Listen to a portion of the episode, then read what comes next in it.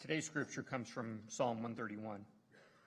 O Lord, my heart is not lifted up, my eyes are not raised too high. I do not occupy myself with things too great and too marvelous for me, but I have calmed and quieted my soul.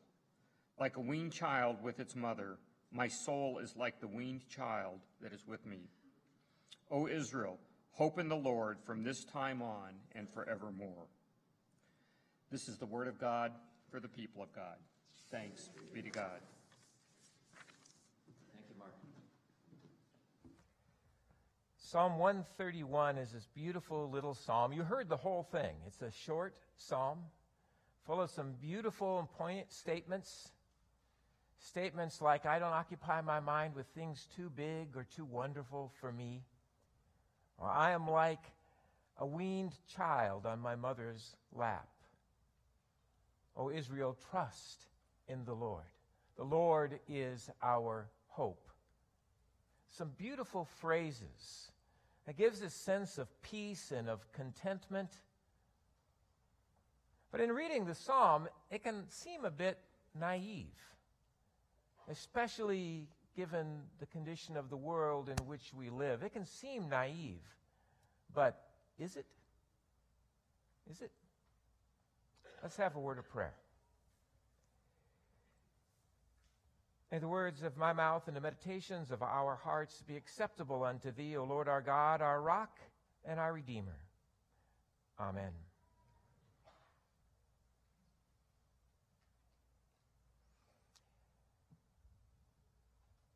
We look at the conditions of our world today with the violence and the blatant racism and the injustice that is not only tolerated but sometimes celebrated, and it can become discouraging or even depressing. Sometimes it feels like things aren't getting any better. Maybe they're even getting a little worse. And we know that there's a lot of good that happens in this world. We know that.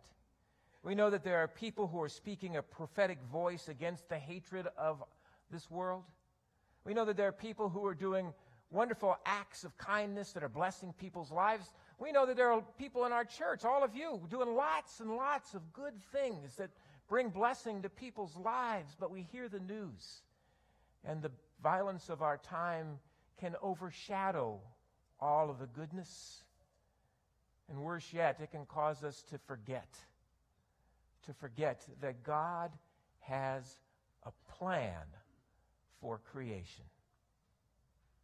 God has a plan for creation, a plan that transcends our lives and our experiences. A big plan. It's this plan of God, it's not about the little things that happen in our lives, you know, little things like a parking space opens at just the right time and we thank God, or we catch all the green lights on the way to church so we don't walk in late and we thank God. Or we go to buy a pair of shoes that we've been wanting for a while only to find out that they're on clearance and we thank God. All these little things that happen in life, I'm not talking about that, although I would never limit the power of God to be involved in our lives. But the plan I'm, of God that I'm talking about is God's big plan. It's the plan that St. Paul talked about when he said, All of creation is groaning in travail, awaiting fulfillment of this plan of God. It's a plan for all of creation. It's a plan that is spoken of throughout the pages of the Bible. We hear it in the story of Abraham and Sarah, Abraham and Sarah how God calls them and makes a covenant with them. That they will become, their descendants will become a great nation for a reason to bring order to the chaos of this world, to bring healing to the brokenness of this world, to bring redemption to the sinfulness of this world. We hear it in the story of Moses leading the descendants of Abraham and Sarah out of captivity into freedom, renewing that covenant, setting apart a people, as a holy nation, for a reason to bring redemption to a broken and sinful world. We see it, this plan of God, begin to unfold even more with, with the arrival of Jesus. This new covenant, not like the old, this one written upon our hearts, involving us, inviting us to be a part of this unfolding plan of God. Jesus talked about this plan all the time. He called it the kingdom of God.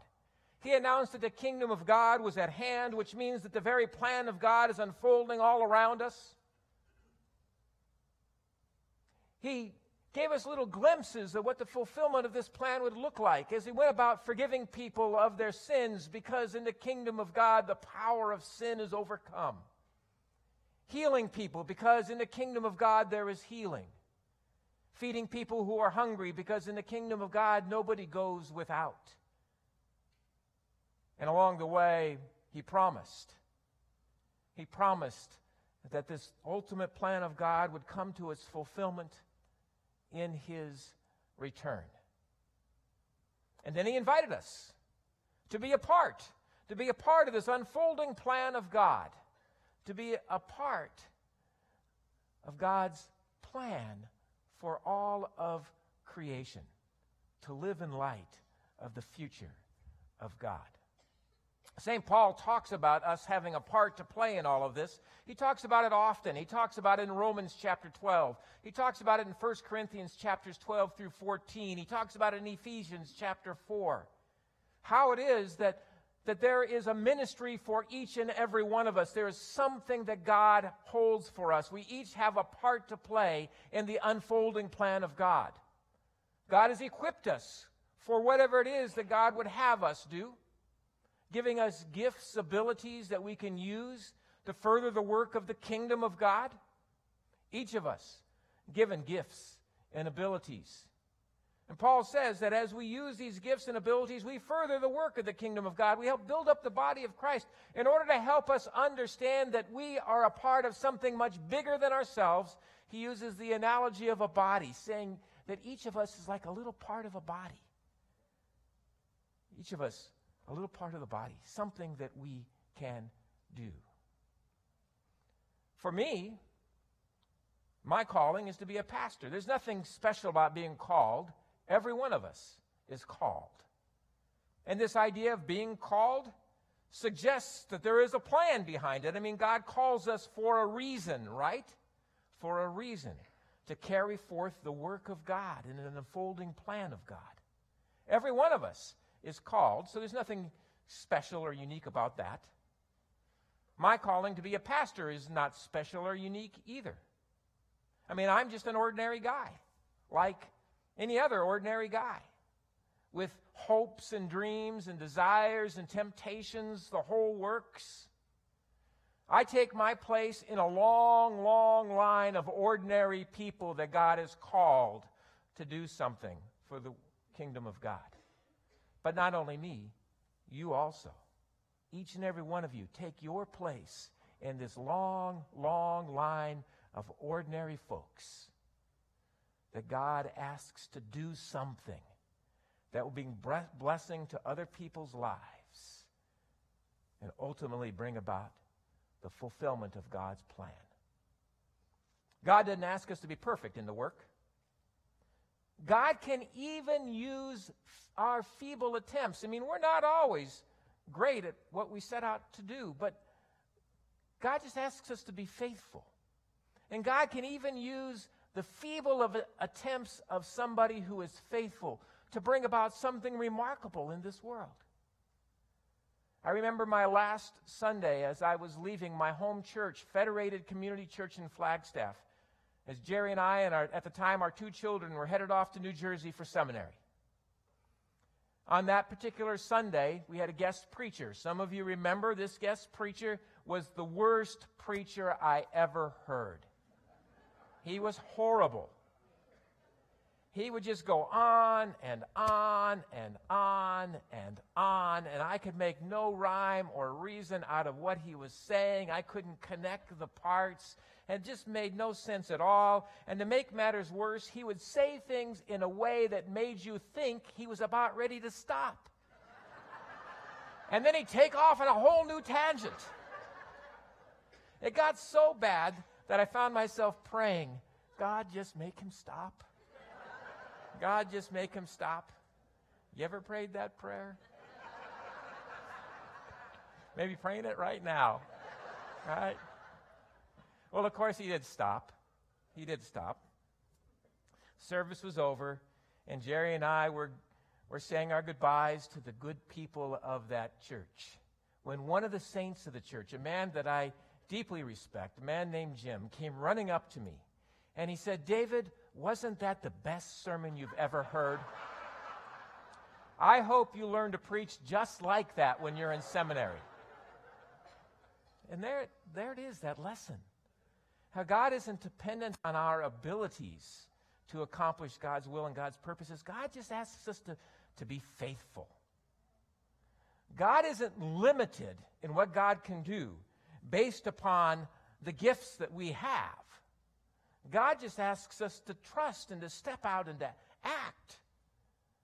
God is not at the mercy of our effectiveness to accomplish God's will and God's purposes. God just asks us to be faithful and to trust that God can make something of this.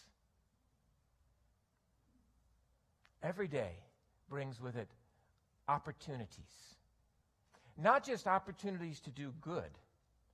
Every day also brings with it opportunities for us to participate in the brokenness of this world.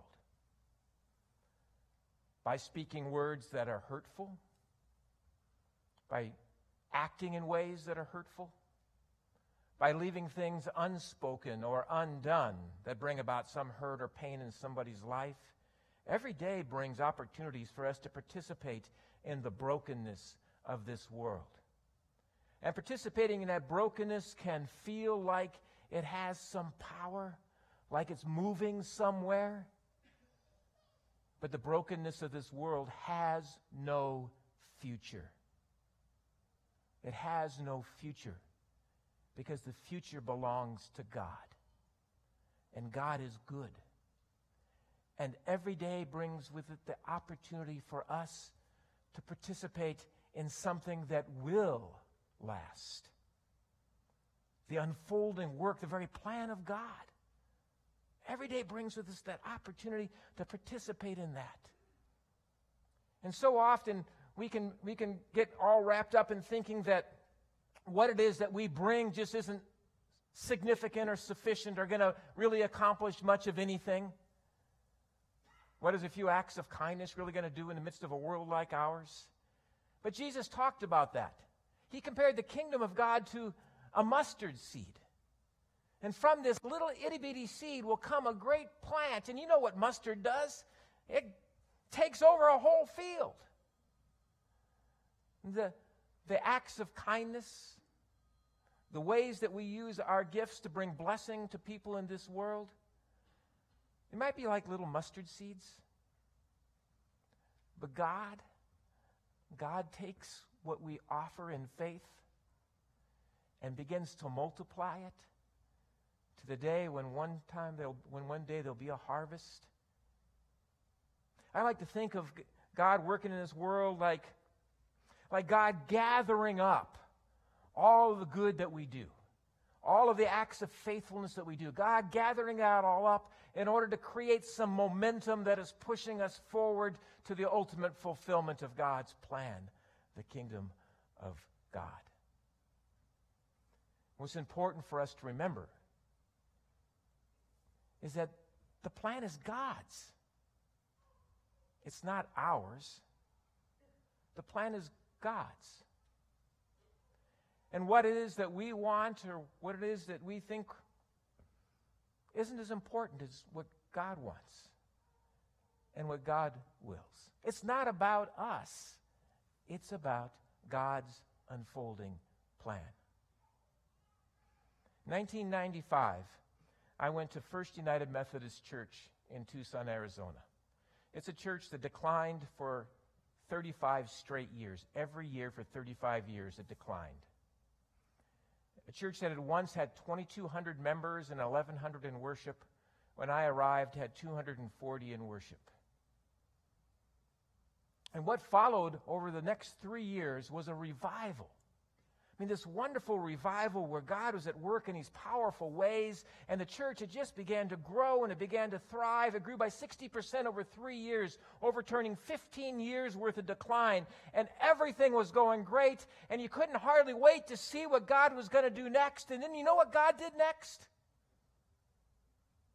I got a phone call from the superintendent saying, We want you to go to University United Methodist Church in Las Vegas.